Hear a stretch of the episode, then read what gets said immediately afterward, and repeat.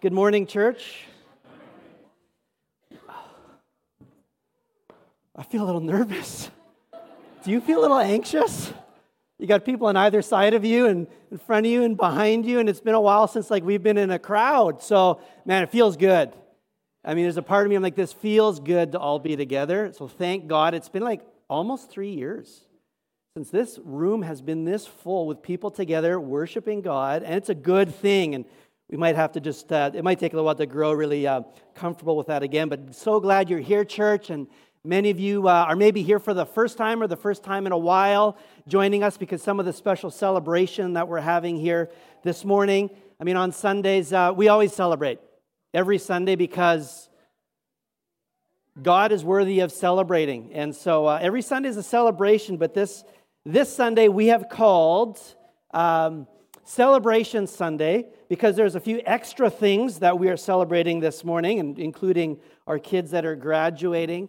And um, I don't know for ushers, maybe you just want to shut those doors. You're stuck. and would you lock them too there on the outside? No, I just heard some screaming kids, and we love our screaming kids, but we love them out there, right? Um, uh, but anyway, I do want to welcome you here. And again, I know many of you are family and friends that are visiting today because someone special in your life is being baptized today. And this is why I'm dressed this way. It's not just casual Sunday, although I could get used to this, but the, these are my baptism clothes.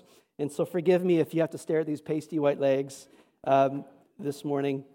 But we are, we are excited today to celebrate a handful of people that are taking this step uh, of obedience to Jesus to be baptized, to declare their faith publicly. And here um, in a few minutes at the end of our service, we're going to invite them up. They're going to sit on these stools and uh, they're going to share with us some of what God has done and is doing in their lives. And then uh, when our time here is done, we're going to head outside. And God has given us, I think, relatively for 2022, a nice day, hasn't He? And we prayed, God, it can rain Saturday, you know, for the wedding it can rain Monday, but give us sun and dry weather on Sunday, and it looks pretty decent out there. So I hope that you've come prepared to, uh, after our service, to witness those baptisms out on the church lawn, and then to stay for some fellowship, some great food. Uh, Bethel Raise a Hope Ministry is providing uh, a burrito bar uh, I love burritos. Uh, I know many of you do. And if that's not really your thing, there's also hot dogs and some other food. There's something there for everybody. So I just hope that you're ready to stay after the service for some great food together, whether that's eating inside or outside. Well, there will be picnic tables out there as well. And uh, Angela, our kids ministry director, has organized some kids' games, uh, some lawn games outside. So we're just going to have a great time picnicking together and celebrating all these things after our time in here. Um, but before we move on, one more thing I just want to acknowledge, and I think is worthy of, of celebration, is, um, and maybe you read this in the uh, weekly email update sent out on Wednesday, we have finally hired uh, an office administrator, the newest member of our staff ministry team. And, and if you've been around a while, you know that it's been a journey, and COVID's been a hard time to fill positions uh, and to do ministry. But we are just really excited to, uh, to share that Jana Trites um, has been offered and accepted the position of office administrator. And I want to bring her up because she is new to our church. Some of you will know her, but many of you won't because uh, her and her girls moved to Stonewall in the fall and joined this church and have really just jumped in with both feet. And, uh, and she just really desires to serve God in this way. And so we're excited to bring Jana onto our team beginning Tuesday.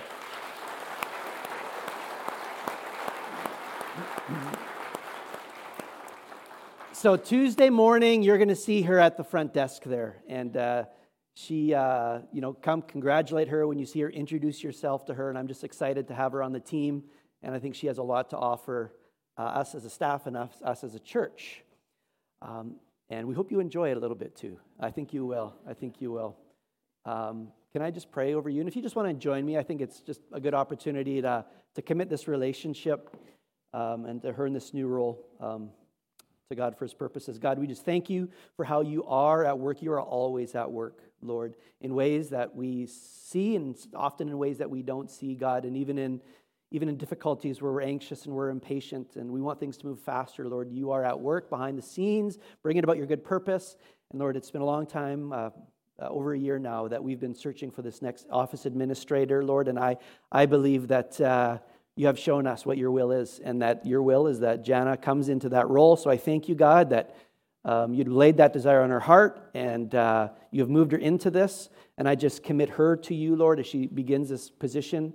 Um, it's really important. Uh, she was going to be involved in all sorts of really important things, supporting ministry that we pray and trust will have an eternal impact in the lives of many, many people for years to come. And so, Lord, I just pray that you would empower her with um, everything she needs a body, mind, and spirit to be able to step in and to learn and to grow in that, Lord, and that in all things she would know that ultimately she is serving you each and every day in doing this. And I just pray that she finds great delight in that. And so we just commit her and, and this kind of this new relationship to you. God, may your blessing rest on it, on her in Jesus' name. Amen. Amen. Thank you. Before uh, those being baptized come up to share their testimonies, I do want to just introduce you a little bit to what we're doing this summer uh, here with our messages. We're, we're uh, beginning a new uh, message series. We're going to be looking at names throughout the summer. Now, I think you have a name. Everybody in here has a name. You probably have a few names, right? You probably have a first name, you probably have a middle name, maybe even more than one if you're really special. And you have a last name, and you all have names you were given names, right? Why do you have the name that you have? Every name, your name has a reason, right? There's a purpose for your name. Uh, maybe you have the name you have because mom and dad thought it sounded nice. Like Garth. Any Garths in a room? Hope not. Beautiful name. If, if, if there's a Garth here, beautiful name. We named our oldest daughter Annika because we just liked the sound of Annika. Thought it was pretty. So maybe you've got the name you have just because someone thought it sounded nice. Or, or, or maybe they thought it, it didn't sound nice. I, uh, as a teenager, I went to Mongolia to visit for about a month, and I visited some of my family that were, that were living in Mongolia. And um, I found out when I was there that in, in that culture, actually, it, it's very common that they give their children names that sound ugly to them. Because in their worldview, in their religious system, they believe, you know, in evil spirits that are always interacting and trying to harm them. And, and so they've come, uh, I, I guess their practice is if they give their children an ugly name, maybe the evil spirits will leave them alone. So this is a common thing there. I, I, I met a little boy, his, his name was Basan Tolgoy, which literally translated means poop head. I thought Rusty was bad. Can, can you imagine going to school? What's your name? Basan Tolgoy. Wow. There's another boy's name was Enbish, which literally translated means not here. Right? To try to fool the spirits. Not here. Another, another boy, his name was Nurgui, which literally means no name. Yeah, and he was all dressed in yellow and had, no, that's.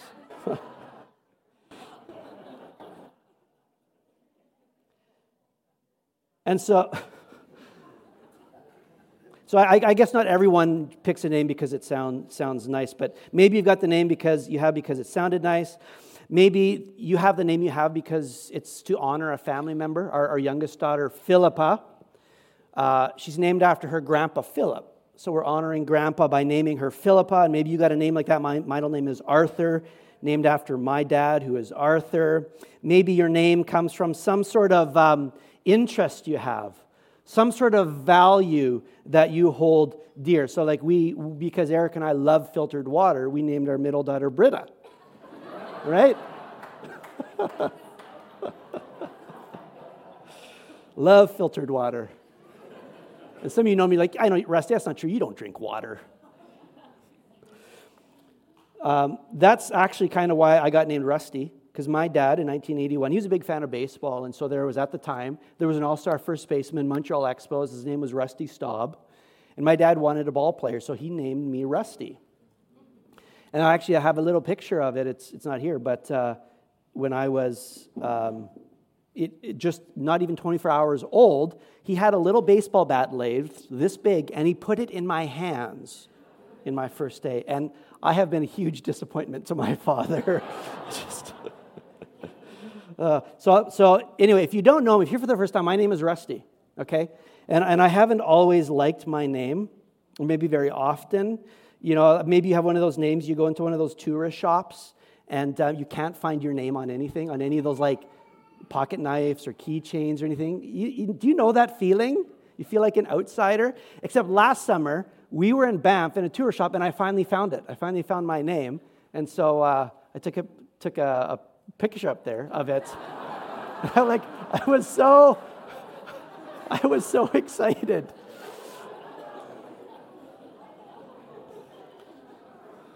Do you know the cross I bear having a dog's name?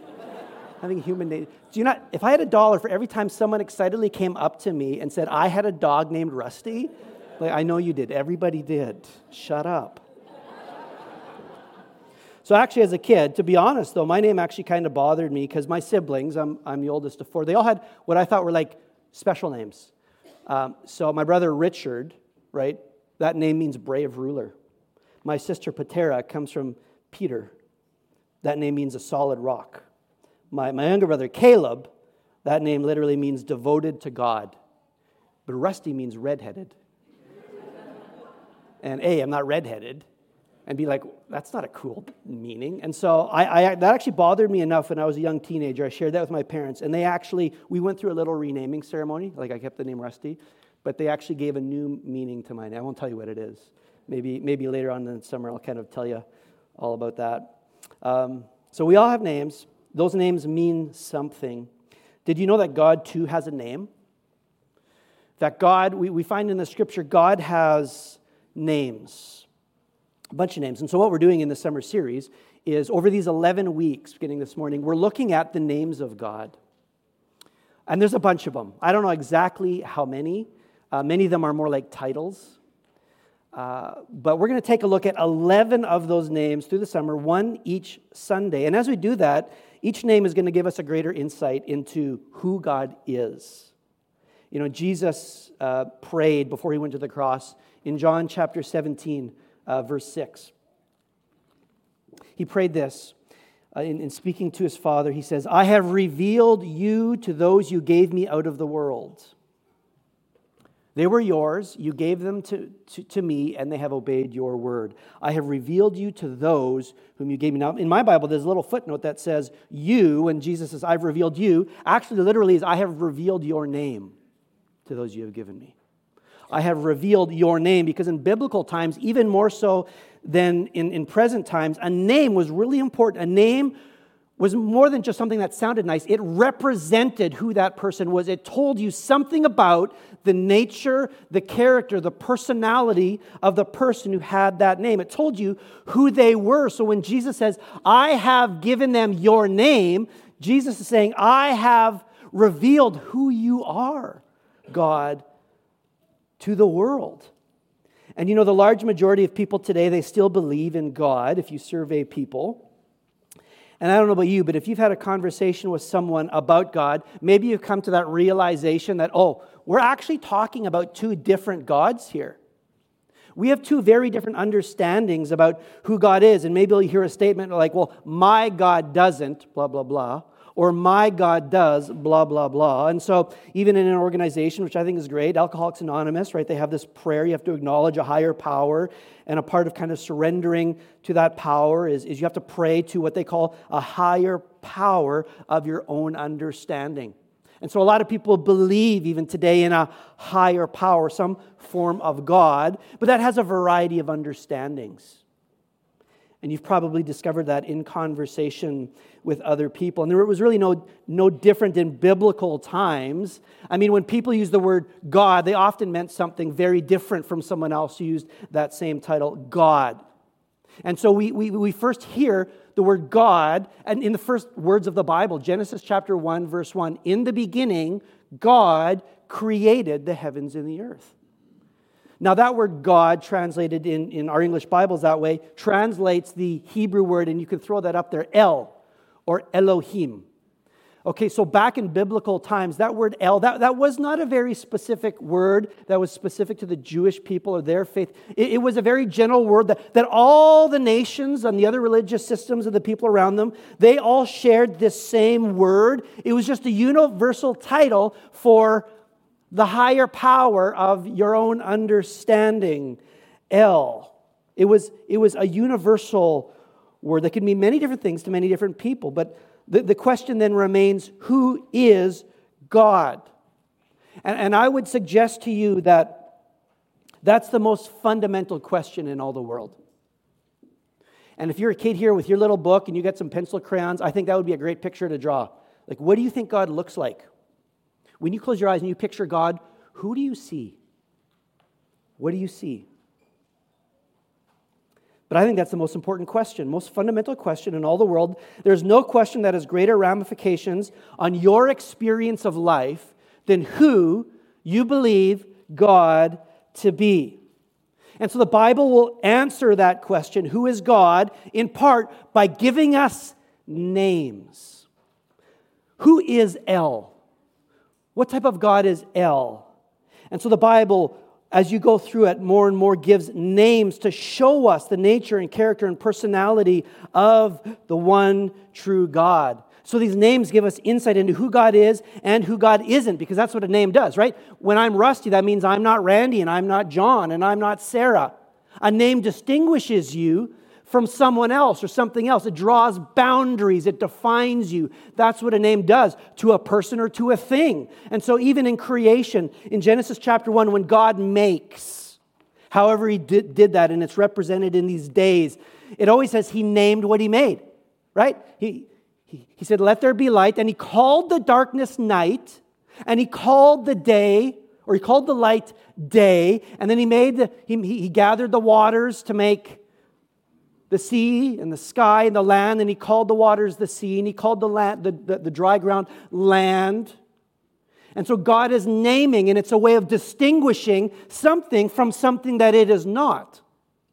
And so these names of God, they, they, they function that way. They distinguish God from who he is not and show us who he is. And so over the summer, as, as we go through these names, my hope is that we are going to get to know God better for the God that He actually is.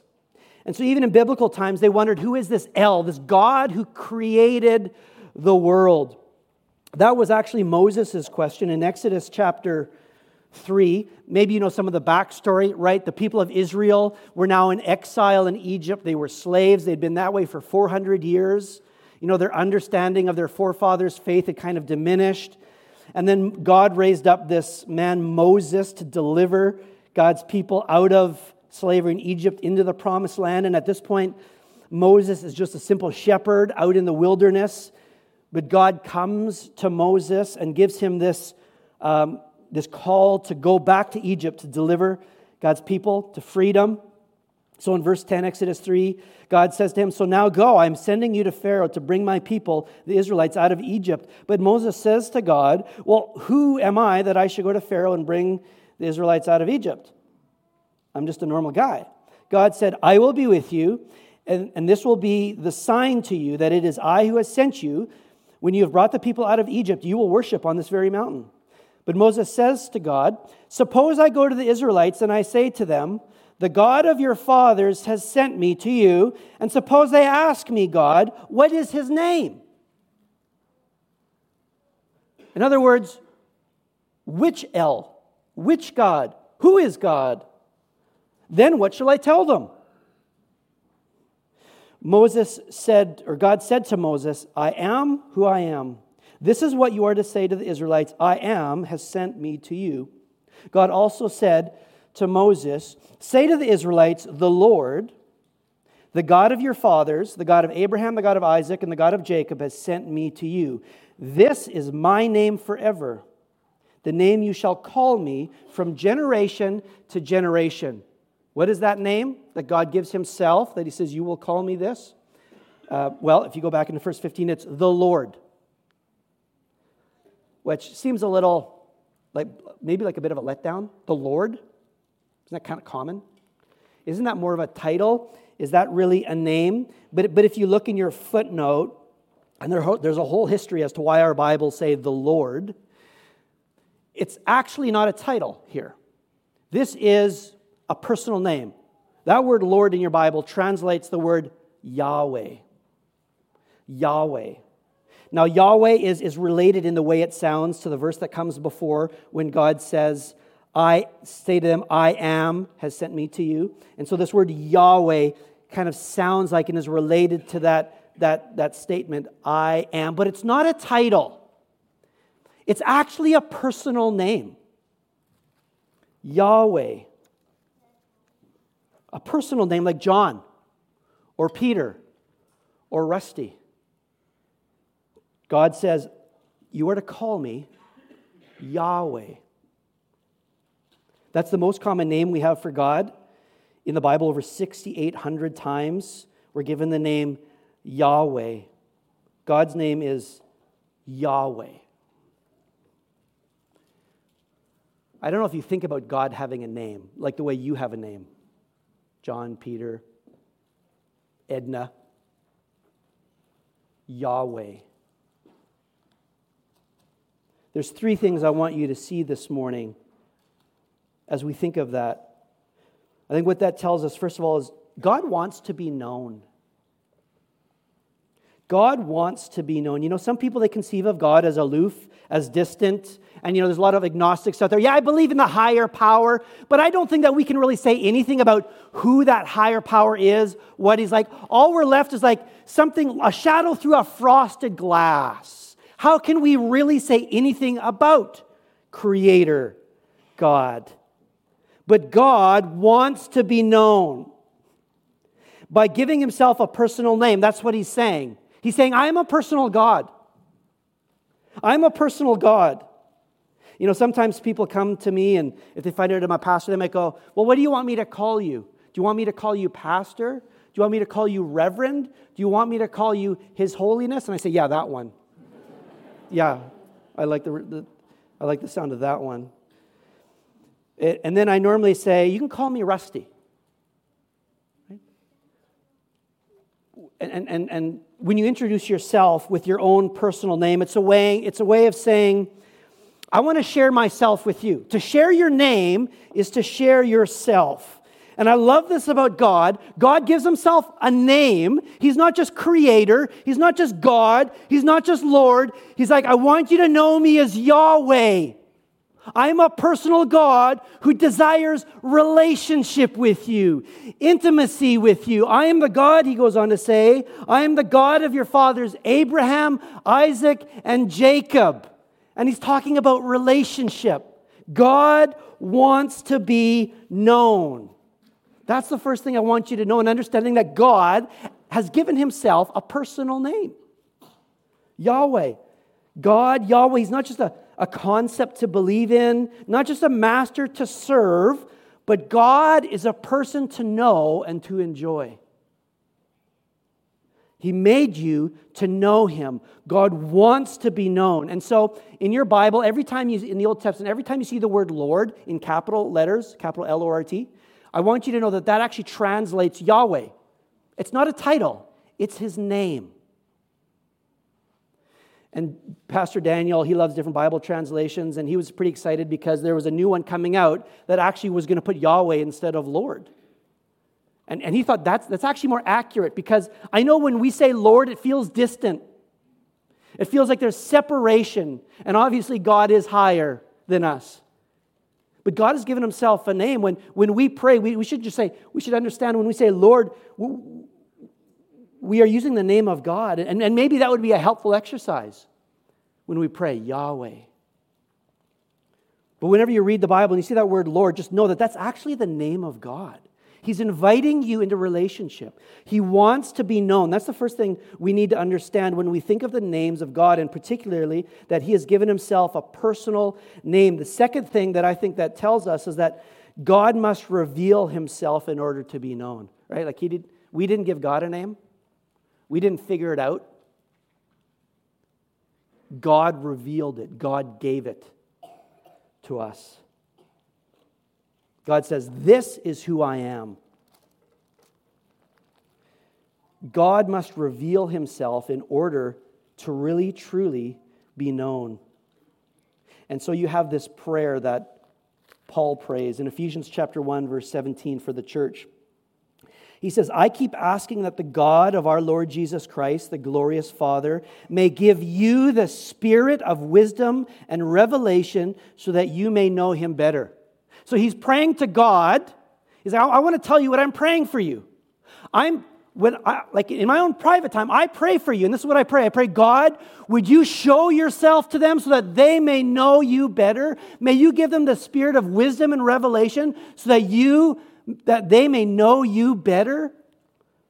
God must reveal himself in order to be known. And the primary way that God reveals himself is through his word, which he has given to us, which, which shows us the type of God that he is. So each of these names, as we go through them over the summer, it's going to help us to get to know God better. Who is God? Because, like I said, I don't think there's any more fundamental question that will, that will impact your experience of life than the answer to that question Who is God? So that's my goal for this summer that as we look at these names that God has given, we will get a clearer picture of who He is. And you know, I think sometimes we tend to think of those Old Testament characters as if, that, man, if we lived in biblical times, we like it would be easier to know God and to follow God because like they, they really experience God. Right? You read these stories, might have been nice to be them. That's not the case. I mean, Abraham, he was a pagan. They made idols. They did the best they could out of clay and they worshiped these idols. They didn't know who God was. And then God came and he started to speak. He started to reveal himself slowly to Abraham. And through the scriptures, there's this progressive revelation where God, little by little, reveals more about who he is. And so, actually, I mean, we're living at a great place in time and in history because we have the fullness of God's revelation of who He is. And Jesus would speak to this in Luke chapter 10.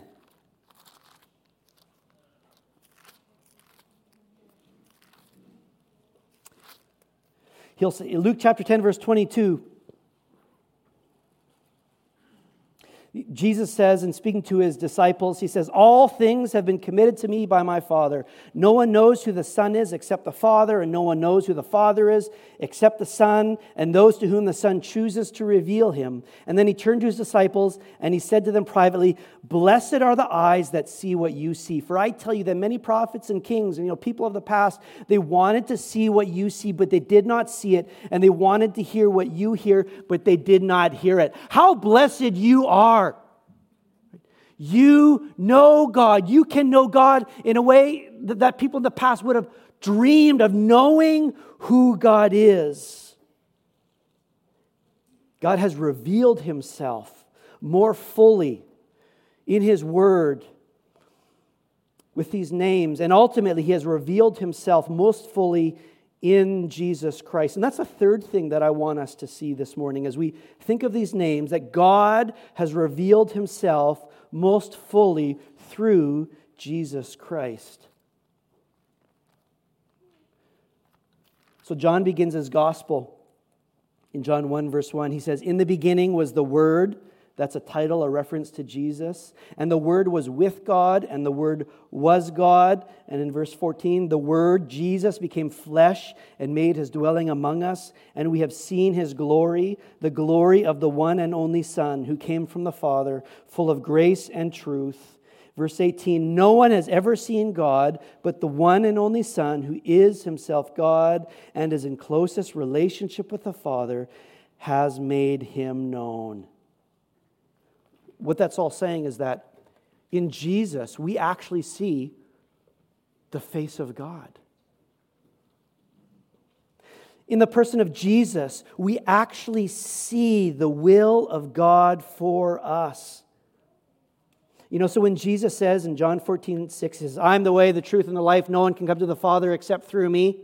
Sometimes we hear that and we go, ooh, that sounds very exclusive. That sounds really restrictive. Jesus, you're saying you're like this human prophet guy who's saying, oh, to get to God, you got to come through me. Seems kind of arrogant, a little pretentious, doesn't it? Until we really understand who Jesus is. Jesus is God's revelation of himself. He is God with a face. And so when we see that, we shouldn't say, oh man, that's restrictive. There's only one way to God. We should see God has made a way to himself by coming into the world in the person of Jesus to make a way to know him. That would be like if you know you, you, you had a relationship with someone and you wrote letters, you're at a distance, and you were building this relationship. You kind of got to know someone as much as you could through letters or through a phone call, and then you actually met that person. You actually met that person in the flesh and had interaction with them. And then you said, Yeah, no, I don't really, I don't really like you. I, I like the other person. I don't want you, I want the other person. But the reality is that Jesus is God made flesh, God revealing himself fully to us. And so the name Jesus is Yeshua. That's what he would have been called. Yah is Yahweh. Shua is saves, the Lord who saves. Jesus is the Lord who saves. In Jesus, God shows us who He is. He shows us what His will is for us. And ultimately, He, sh- he shows us how we can and, and accomplishes our salvation. For that is why He came.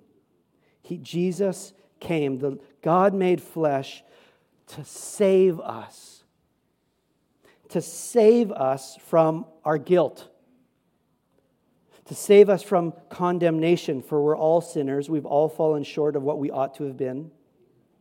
Jesus came to save us from guilt and condemnation and death. He came to save us from eternal separation from Himself. He came to save us from fear the fear of not knowing the future, the fear of all the forces around us that are bigger than us. He came to save us from a life of worthlessness. Because in Jesus, we see that God loves us. Did you know this? God loves you. God made you just the way you are, uniquely, for a purpose to know Him. God loves you. In Him, we find this incredible worth and value. Jesus comes to save us from worthlessness, and he comes to save us from a meaningless life, to give us new life, a life that we receive by faith, not by our own efforts. This is the good news that we celebrate this morning in the act of baptism. Those that are going to be up here in a moment, like none of them are going to get up here that says, you know what? God gave me the words of what I should live, and I've done a good job. I've kept them all. So I'm up here to say that I'm following Jesus and I'm doing the best that I can, and I think I'm doing a pretty good job. No, they're going to come up here they're going to say, Man, I'm a sinner, I'm a broken person, but God, in the person of Jesus, came and He died on the cross for my sin to make a way for me to have new and eternal life. That through what Jesus has done, I can be restored to God, I can be made new. God is at work in my life.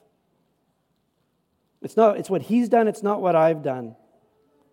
So this is a life that we receive through faith in Jesus and not through our own efforts. Um, so in Jesus, God has made himself known and he's made his way known, and ultimately, he has made a way for us to be in relationship with him and experience new life. That's what we're celebrating this morning the new life that comes through Jesus, that comes into our lives through faith in Him.